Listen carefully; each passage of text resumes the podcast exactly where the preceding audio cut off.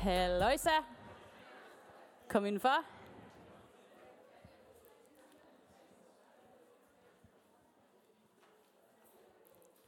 I dag er det mig, der har mikrofonen, og det har jeg tænkt mig at udnytte. Så øh, kom ind og sæt jer. Jeg hedder Maria, og jeg er leder af lovsangsområdet her i København Vineyard. Og så er jeg også leder af lovsangsområdet i Vineyard Norden, hvor vi har omkring 30 kirker og kirkeplantninger rundt omkring i Danmark, Norge, Sverige og Finland. Og så har jeg også et andet arbejde, fordi man skal jo tjene penge et sted også. Og øh, det er for en øh, nødhjælps- og udviklingsorganisation med projekter i primært i Østafrika og Centralafrika. Og vi arbejder med børns rettigheder, ret til uddannelse, vand og sanitet, øh, menneskerettigheder, børn med særlige behov osv. Så øh, jeg har lidt, øh, jeg har masser at lave, og det er spændende. Så har jeg kommet her i kirken siden 2002, og jeg kan huske, hvordan det var, fordi der var ikke så mange. Og så blev man henvist til den ene netværksgruppe, som var den for de unge. Yes. Og der er sket lidt siden. Øh, jeg er gift på, på 12. år, og jeg skal snart have koverbryllup med Morten. Og vi har tre drenge med krøller, hvis I har set dem løbe rundt omkring. Så har vi lige en af dem, der næsten er blevet kronravet, og han er lykkelig, fordi han nu ligner de andre lidt mere. Han har altid drømt om at have flat hår. Det er Andreas. Øh, jeg synes lidt, han ligner en straffefange, øh, men det, det vokser ud igen. Jeg er passioneret omkring lovsang. Og når jeg nu er blevet øh, spurgt om at tale, så kommer det også til at handle lidt om det. Temaet her, meget dramatisk, hedder en ødelæggende sang. Men øh, først vil jeg lige sige, at det som vi gør i lovsang herinde, jeg håber, I alle sammen var med, det, øh, det er jeg så passioneret omkring. Jeg synes, det er så fantastisk, at når vi synger og spiller sammen, og når, både hvis jeg er leder eller hvis jeg står her, vi kan give plads i musikken, og vi kan være med til at facilitere et rum, hvor vi som mennesker møder Gud når Gud møder mennesker aktivt, og det er uden nogen form for filter. Det vil sige, når jeg står og snakker lige nu, så er det jo mig, der formulerer et eller andet. Men når man står og lovsynger, så er det uden filter. Og Gud kan møde dig lige der, hvor du er.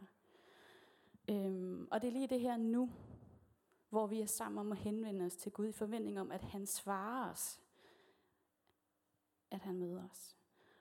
Og lige midt i det, hvor at der er overgivelse og rå ærlighed, og der er nærvær, både om, om det er sorg eller glæde, og i alt det midt imellem, det er jeg passioneret omkring.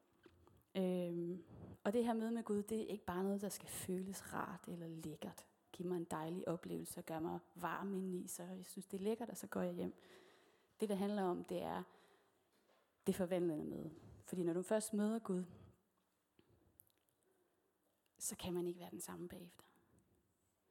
Og derfor så er jeg egentlig villig til at sidde op lange nætter og planlægge lovsangssætlister og øh, øh, bruge min fredag hen i kirken og bruge en masse tid, fordi det brænder jeg for. Der kan være en udfordring midt i det her med, at når jeg sidder der, hvor Katarina sad i dag, øhm, at jeg sidder stadig på en scene med et band, og vi har det her lys med farver, og øh, der er in monitors, og der er mikrofon med lækre effekter, der får min stemme til at lyde meget mere lækker, end den er i virkeligheden. Det kan faktisk godt ligne lidt en koncert, selvom det faktisk er noget helt andet. Når vi kommer her, så er det jo ikke for, at vi skal spille for jer, og I skal underholdes. Det er fordi, vi sammen skal henvende os til Gud. Øhm, og vi alle sammen, vi bidrager til lovsang sammen. Det vil sige, når vi er heroppe, så kan vi i allerhøjeste grad mærke, om I er med, og I giver noget til os, og I er med til at løfte det. Er I godt klar over det? Øhm, det, der kan være farligt, hvis man tænker på det her som en scene-scene, så kan man komme ind i det her med at vurdere, kan jeg lige lovsang i dag? Hmm, fik jeg noget ud af den? Øh, og så deltager man ikke aktivt, og så, så misser man det der møde med Gud. Samtidig det, der kan være farligt, nu bruger jeg den her scene som et eksempel, når man spiller musik, så kan man komme til at øh, sammenligne sig selv med andre og tænke, hvad? Spiller jeg nu godt nok? Synger jeg jo godt nok? Leder jeg lige så godt lovsang som Katarina? Øh, og det er fuldstændig forkert. Øhm, jeg tager det her frem, fordi sammenligning det foregår i vores allesammens liv. Og nogle gange, når man har, laver noget, som folk kan måle og veje på på en anden måde, så kan det stå lidt mere frem. Så det, jeg vil tale om i dag, det er sammenligningsskråplan. Altså, at i stedet for at lade sig inspirere og opmuntre andres succes eller noget, som de gør godt på den ene eller den anden måde, at man så bliver fanget i at sammenligne sig og måle og definere sit eget værd ud fra sammenligning med andre. Og det kan være så giftigt, og så langt fra, hvad Gud han har til os alle sammen med. Øhm, men det her med at sammenligne sig, det hører jo bestemt ikke kun til musikere. Måske kan vi være mere følsomme og mere eksplicit i det.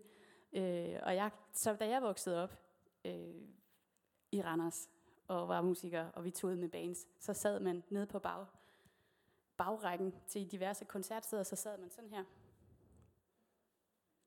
Øh, det der, det kunne jeg godt gøre bedre. det var, øhm, men der er alle mulige andre ting, man sammenligner sig på. Men jeg, jeg har lige, jeg fandt, jeg googlede lige det der med, hvad er, hvis du tager sammenligning versus inspiration. Altså, inspiration fortæller dig, at alting er muligt. Sammenligning fortæller dig, at alt er umuligt. Inspiration fylder dig op. Sammenligning dræner dig. Inspiration driver dig frem. Sammenligning hæmmer dig. Inspiration fortæller dig, at der stadig er tid til at udrette noget fantastisk. Og sammenligning fortæller dig, at det er for sent. Så har jeg et rigtig gralt eksempel fra musikverdenen, nu når vi ligesom er inde i det her. Hvor mange kender Beatles? Et par stykker. Hvor mange kender Beach Boys? Godt. Så ved vi godt lidt, hvad vi snakker om. Der var lidt den her med, hvem er bedst? Beatles eller Beach Boys? Og øhm, jeg fandt en artikel, som hedder sådan her. Sådan gav Beatles øh, album Revolver Brian Wilson fra Beach Boys et nervøst sammenbrud. Yep. Og øh, det handler simpelthen om, at Brian Wilson, som var forsanger i Beach Boys, da han hørte Beatles album i 1965, der hed Rubber Soul, så var han så lamslået af albummet, at han næste morgen gik direkte til sit klaver. Og han vidste, at Rubber Soul, øh, et album, der indeholdt den mest moderne sangskrivning for John Lennon, Paul McCartney, George Harrison, angav starten på en studioeffekt-revolution. Altså de effekter, de brugte i studiet på en helt ny måde. Var et indblik i rockmusikkens fremtid, og Beatles var på forkanten. Og som medstifter af Beach Boys, så vidste han, at musikken forandrede sig, og hans gruppe for at forblive på toppen. Så var han nødt til at lave noget, der var lige så godt, eller bedre. Og så lavede han så et album, der hed Pet Sounds, som siden da er blevet rost som noget af det bedste ever. Og, øh, og den præstation dengang, den opnåede Beach Boys aldrig igen. Og øh, da Beatles så i 1966 begyndte at arbejde på Strawberry Fields Forever, den kender I nok, nogle af jer, øh, så siger man, at Brian Wilson, da han hørte sangen, så kørte, tog han sin bil, kørte ind til siden af vejen og brød sammen. De kom først. Og der er nogen, der siger, at selvfølgelig var der mange ting, der medvirkede til, at han fik et sammenbrud. Men han gik faktisk fuldstændig ned. Og der gik rigtig, rigtig mange år, før han kunne joine Beach Boys igen. Øhm, så groft sagt, i stedet for at nyde, at han lavede et helt fantastisk album, så fordi at han sammenlignede sig med de andre, så trak han sig helt ud af det, som han var rigtig, rigtig dygtig til. Det var at lave musik. Øhm, så han var ikke i stand til at nyde det fantastiske, han havde været med til at lave. Det her øh, album, som hed Pet Sound, som folk stadigvæk lovpriser. Han kunne ikke glæde sig over sin egen kreativitet. Han var ødelagt af en sang. Øhm, I dag, der kender vi det her med sammenligning rigtig meget alle sammen. Og nu, når vi har fået sociale medier, så er verden en helt anden end øh, dengang Beatles og Beach Boys, de havde noget intern konkurrence. Nu er det meget mere på med os alle sammen. Og øh, hvis I starter Facebook op, så kan man jo se til sammenligning lækre feriebilleder, eksotiske rejsemål, den harmoniske, glade familie, der spiser økologisk, miljøbevidst. Alle Ironmansene, halvmaratonerne og helmaratonerne og glade, smukke mennesker med spændende liv. 12-tals eksamener. Og jeg er sikker på, at vi hver især måske har nogle særlige ting, som lige springer os i øjnene, sådan lidt, når man ser det. Ah, gid, det var mig. Det må man også godt sige. Øhm, eller hvad så, hvis uafhængigt af Facebook endda, eller Instagram, eller noget alt andet, en gammel studiekammerat har fået en Tesla. Og det fedeste job. Det, som du altid har drømt om. Eller din veninde, som ikke har taget et eneste kilo på efter sin fødsel, og aldrig har sorte rande, i hvert fald på Facebook, under øjnene, selvom barnet kun er tre måneder gammelt, og bager spilboller på livet løs. I sit top hippe hjem, som har lige præcis den rigtige kombination af retro Danish design og nyt moderne. Så kan mit eget liv, det kan godt blegne rimelig meget i lever på i forstadshjem. Med lorteblæer og skolehjem samtaler og vasketøjsbjerge, der aldrig forsvinder. Netflix i zombie-tilstand lørdag aften. Og ikke mindst noget, jeg aldrig lover jer at poste på Facebook, vores 80'er lyserøde toilet. Jeg der har besøgt mig, har godt set de flotte muslinger, borden på væggen og de skrå lyserøde striber. Nej, det er bare ikke fedt. Øh, undersøgelser viser altså, at jo længere tid man bruger på de sociale medier, jo mere utilfreds bliver man. Eller hvis vi så skal gå et skridt videre, tænker du nogensinde, at dit liv ikke er meningsfyldt sammenlignet med alle de andre, som render rundt og laver de mest fantastiske? Eller hvis du kender Gud og lever med Gud, tænker du så nogensinde, at du faktisk ikke har noget særligt at give til Gud? Det, som de andre har, og det, som de andre kan, det er meget bedre. Men dit, det er mere bare sådan lever på steg. Øh, så hvorfor overhovedet prøve? Øh, andre kan meget bedre være noget på ham som ar- på arbejdet, som ikke har det godt. Eller på arbejdet tage ansvar for en eller anden teamproces og bare køre den hjem. Andre er bedre til at studere og gå til eksamen og udtrykke sig mundtligt, skriftligt og kreativt til at bede for folk. Andre er bedre til at lede netværksgrupper. Andre er bedre til at spille elgitar. Øh, eller gøre en forskel for børnene nede i børnekirken. Andre er bedre til at elske og blive elsket, og være en god ven. Og måske har du selv nogle flere til, punkter, du, du kan tilføje. Øhm, og lige i den her sammenhæng, så er det også vigtigt for mig at understrege, at det at leve sit liv til ære for Gud, ikke kun handler om at gøre noget inden for kirkelige rammer. Gud han har sat dig på din arbejdsplads, og din familie, dit studie. Det hele det tæller. Så hvis du konstant sammenligner dig med andre, vil det hindre dig i at leve i alt det Gud han har kaldet dig til at være. Saul, som var Israels første konge, han er det perfekte eksempel på, hvad der kan ske, hvis man falder i sammenligningsfælden. Og hvis jeg lige skal give sådan en historisk baggrund først, så er vi i Israel et sted mellem år 1100 og 1000 år før Kristus. Og indtil det her tidspunkt, så har Israel ikke haft nogen konger.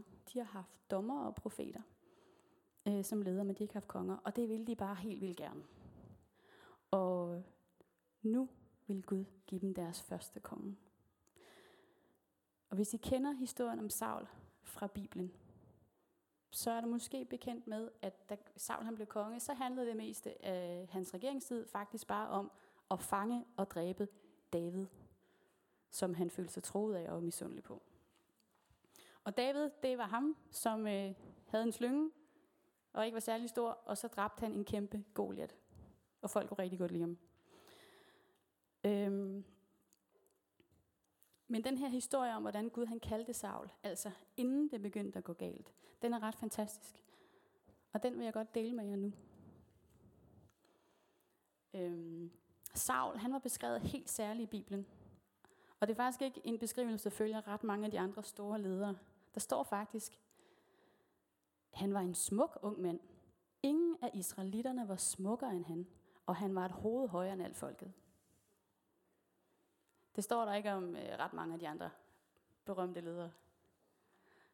Han var altså noget, der virkelig afbildede det, som man tænkte, her er der en, der ligner en konge. Øhm, Saul han var blevet sendt ud for at lede efter nogle bortløbende æsler af sin far.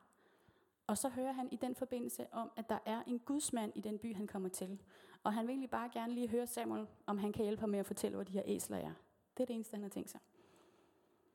Men dagen før Saul kom, havde Herren talt til Samuel og sagt, I morgen vil jeg sende en mand fra Benjamins land til dig. Ham skal du salve til fyrste over mit folk Israel, og han skal frelse mit folk for filistrene. For jeg har set mit folks nød. Dets klageskrig har nået mig. Så snart Samuel fik øje på Saul, sagde Herren til ham, det er den mand, jeg talte til dig om. Han skal herske over mit folk. Så møder øh, Saul Samuel, og han fortæller ham, at de her æsler, han leder efter, de er løbet hjem. Og så siger han til ham, at han skal blive til næste dag. Og så går vi videre. Nu kommer der lige en ordentlig chunk her. Så Saul, han bliver til næste dag, og så skal han mødes med Samuel. Der tog Samuel oliekrukken og hældte olien ud over hans hoved, kyssede ham og sagde, Nu salver Herren dig til fyrste over sin ejendom. Når du i dag forlader mig, vil du møde to mænd ved Rakels grav i Selsa i Benjamins land. De vil fortælle dig, at æslerne, som du gik ud og lede efter, er fundet, og at din far ikke længere tænker på æslerne, men er bekymret for jer og siger, hvad kan jeg gøre for min søn? Når du går videre derfra og kommer til taberegnen, 1. Vil du møde tre mænd, der er på vej op til brød, og den tredje en krukke vin. De vil hilse på dig og give dig to brød, som du skal tage imod. Derefter kommer du til Guds Gibea, hvor filistrene guvernør bor. Når du går ind i byen, vil du støde på en flok profeter, der er på vej ned for offerhøjen. I spidsen for dem går folk, der spiller på harpe, pauke, fløjte og sitar, og selv er de i profetisk henrykkelse. Herrens ånd vil gribe dig, så du kommer i profetisk henrykkelse sammen med dem og bliver forvandlet til et andet menneske. Når du ser disse tegn indtræffe, kan du udrette, hvad du ved, for Gud er med dig. Gå i forvejen ned til Gilgal, så kommer jeg ned til dig for at bringe brandoffer og måltidsoffre. Vent syv dage, til jeg kommer og fortæller dig, hvad du skal gøre. Så det her møde, hvor han egentlig bare skal ud og lede efter nogle æsler, ham Saul, så får han nogle ret specifikke øh, hints om, hvad Gud vil gøre. Og altså helt ned til detaljen med to, hvad det, tre kid og tre brød, og du vil få to brød. Altså det er virkelig, der er ret mange øh, ting, der skal gå i opfyldelse for, at han kan sige, okay, det var rigtigt det, Samuel sagde, Gud har kaldet mig. Ikke? Der er rimelig mange ting, der skal bevises. Så fortsætter vi. Vi skal have noget mere. Øhm. Da Saul vendte sig om og forlod Samuel, gav Gud ham et andet hjerte. Og samme dag indtraf alle disse tegn. Da de nåede til Gibea, og en flok profeter kom ham i møde, øh, der, ja, de nåede til Gibea, og en flok profeter kom ham i møde. Der greb Guds ånd ham, og han kom i profetisk henrykkelse sammen med dem. Da alle de, der kendte ham for tidligere, så ham i henrykkelse sammen med profeterne, sagde de til hinanden, hvad er der sket med Kis søn? Er også Saul blandt profeterne? Og en mand fra stedet der sagde, hvem er deres far? Derfor er det blevet en mundhæld, er Saul også blandt profeterne. Da den profetiske henrykkelse var over, gik han hjem. Hans farbror spurgte ham, hvor han og Karlen havde været henne, og han svarede, ud og led efter æslerne. Fortæl mig, hvad Samuel sagde til jer, sagde Sauls farbror, og Saul svarede. Han fortalte os, at æslerne var fundet. Men hvad, Saul, øh, hvad Samuel havde sagt om kongedømmet, fortalte Saul ikke. Jeg tror, at Gud har vidst, at Saul havde brug for nogle meget specifikke tegn på, at han var kaldet. Og tænk, at Gud han giver ham et andet hjerte. Og det er sådan så, at de mennesker, som møder ham direkte bagefter, de kan se det lige med det samme, hvad der sker. Øhm, det, der er så vildt med den her historie, det er, Israelitterne har ønsket sig en konge, Gud han giver dem en konge. Saul han bliver kaldet. Alting er rigtigt her. Gud giver ham et andet hjerte. Og det kunne bare være endt så meget anderledes. Øhm. Det, der så sker næst, vi er nødt til at lige give lidt baggrund, det er jo så, at Saul han bliver konge. Og så på et tidspunkt er de i krig med et folk, der kaldes filistrene, og som har en stor kæmpe med, som øh, flere af jer sikkert har hørt om, Goliat. Og han er frygtindgivende, og øh, han sidder og spotter Gud og Israel, og der er ikke nogen, der tør kæmpe mod ham overhovedet. Så kommer en hyrdedreng, David, som er bror til nogle Israels soldater, og han bliver virkelig harm over, at der er nogen, der tillader sig at spotte Gud. Så han meddeler, at han vil slå ham ihjel. Og Saul han hører det, og så vil han give ham sin rustning, fordi han tænker, at det dur ikke det der. Øh, bare så han kan bare have en lille chance. Men øh, David han kan ikke passe den, han kan ikke bevæge sig i den, så han siger nej tak. Og så bruger han altså en slynge og nogle sten for et vandløb, slår Goliat ihjel og hugger hovedet af ham. Øhm, og i hele det her forløb, så står der noget klart som bevæggrund for, hvem der handler og hvem der ikke gør. Og det er, Saul han sammenligner Goliat med sig selv. Og det regnestykke, der kommer han ikke til at vinde. David sammenligner Goliat med Gud. Og så er der jo ikke noget problem i at, at gå ud og tage de der sten og slå ham ihjel. Så øh, David han bliver en held, og han kommer til at, han bliver rigtig gode venner med Sauls søn, og så fortsætter det med nogle af de her krige. Og så på et tidspunkt, så har de været en krig, som er gået rigtig godt. Og så kommer vi så til den her sang, som ødelægger Saul. Og øhm, der står sådan her, da de kom tilbage efter David havde dræbt filisteren, gik kvinderne fra alle byer i Israel, kong Saul i møde under sang og dans til pauker, glædesråb og triangler, og de dansende kvinder sang. Saul har dræbt sine tusinder, men David sine ti tusinder. Det synes Saul ikke om, og han blev meget vred. Han sagde, David giver de 10.000, og mig 1.000. Nu mangler han kun kongemagten. Og for den dag så Saul skævt til David. Så Sauls kald blev til virkelighed, men andre menneskers opfattelse af Saul blev vigtigere end hans guddommelige kaldelse og hans særlige velsignelse for Gud. Og hvis vi går tilbage og læser om alle de tegn og alt det, der skete med hans kaldelse, så var det jo ikke bare sådan en lille detalje. Det var jo kæmpestort. Øhm, ja, så hans særlige velsignelse for Gud og hans identitet. Fordi det her, det handler om identitet. Hvor har jeg mit værd? Hvad er min identitet? Og Saul, han stopper faktisk, groft sagt, med at lede sit folk og bruger resten af sit liv på at jage David for at dræbe ham.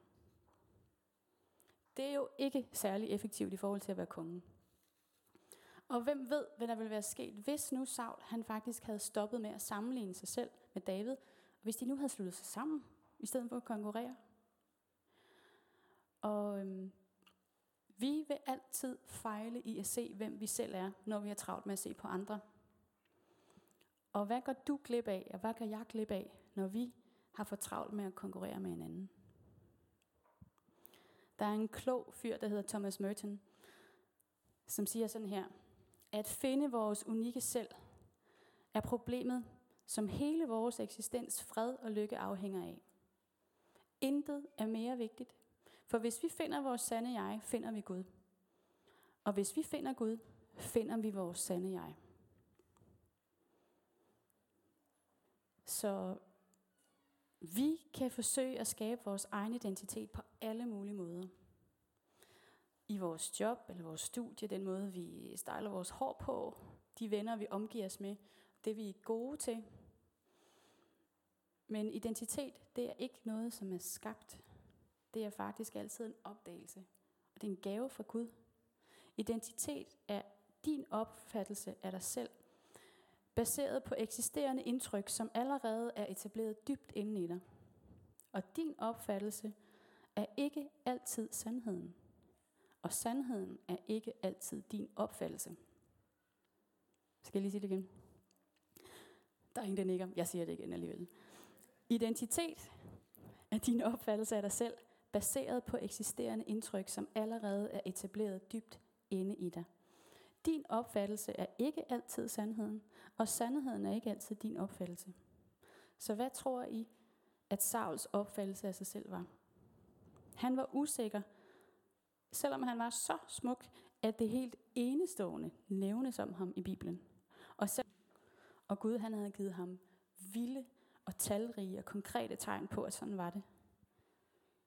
Så blev han ødelagt af en enkelt sang.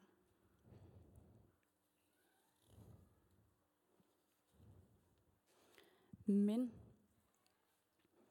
der er andre eksempler i Bibelen på store ledere, som havde deres værd og deres identitet i at være elsket af Gud. Og de, ikke, de, de, identif- hvad det, de definerede sig ikke selv i forhold til andres succes. Og øh, så er det lige pludselig en helt anden historie. Hvis vi fx tager Jeremias, som var en profet fra det gamle testamente i Bibelen, så skriver han sådan her, hvordan Gud kaldede ham. Jeremias 1.5. Før jeg dannede dig i moders liv, kendte jeg dig. Før du kom ud af moders skød, hældede jeg dig, og jeg gjorde dig til profet for folkene. Og det var Jeremias' selvforståelse. Og det var det, som han levede og opererede ud fra. Og David, som Saul han brugte sit liv på at forsøge at dræbe, skrev for eksempel, han har skrevet, der står rigtig mange andre steder, det er bare nogle udpluk. I salme 139, vers 13. Det var dig, der dannede min nyre. Du flettede mig sammen i mors liv. Jeg takker dig, fordi jeg er underfuldt skabt. Underfulde er dine gerninger. Jeg ved det fuldt ud. Øhm, og salmerne, det var nogle sange, så det der her kan også være noget, han har sunget. Øh, og det er en helt anden slags sang, end den temasang, som Saul havde kørende inde i hovedet. Øhm. Hvis vi så tager en anden profet, der hedder Isaias, han skriver også øhm, et sted, hvor Gud taler til ham. Isaias 43, vers 1. En del af det er, jeg kalder dig ved navn. Du er min.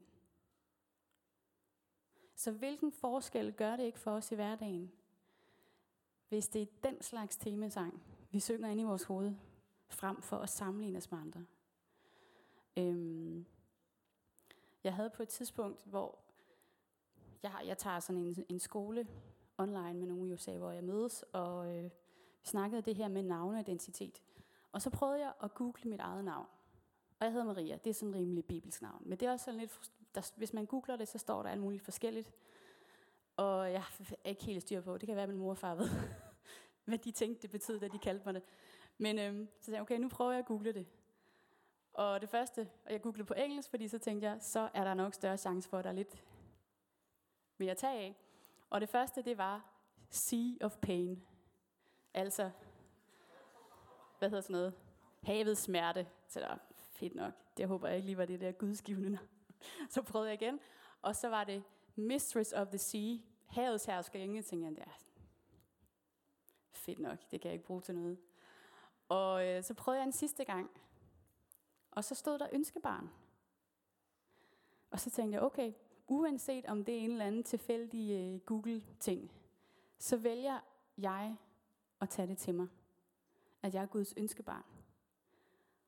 Og hvis jeg, hver dag når jeg står op, når jeg sidder og leder lovsang, når jeg er mor for mine børn og ægtefælle og alt hvad jeg gør, hvis min grundlæggende forståelse er, at jeg er Guds ønskebarn, stand til at leve mit liv på den måde, som han ønsker, så bliver det ikke forvrænget af øhm, alle de her sammenligningsting, som vi møder på Facebook og på Instagram, og alt det, som vi møder i hverdagen. Øhm, hvis du og jeg lever som dem, Gud har skabt os til at være, så giver det ham ære. Og for hver af os, så er der et særligt formål i at være netop den, som Gud har skabt os til at være. Fordi at vi kan hver især give noget særligt til Gud, som ingen andre kan. Øhm, jeg kan og skal ikke forsøge, forsøge at synge ligesom Mariah Carey. Selv hvis jeg prøvede, og selv hvis jeg kunne, og det kan jeg ikke, så vil det ikke være det Gud ønsker, fordi han ønsker, at jeg skal synge ligesom Maria Lundberg Hinge. Og øh, jeg kan ikke joke ligesom Christoffer. Det kommer jeg aldrig til at kunne. Og det skal jeg heller ikke. Jeg skal bare være mig. Og Martin skal bare være Martin lige præcis som han er. Og Helge skal spille trommer lige præcis som Helge spiller trommer. Undskyld, jeg lige laver sådan en...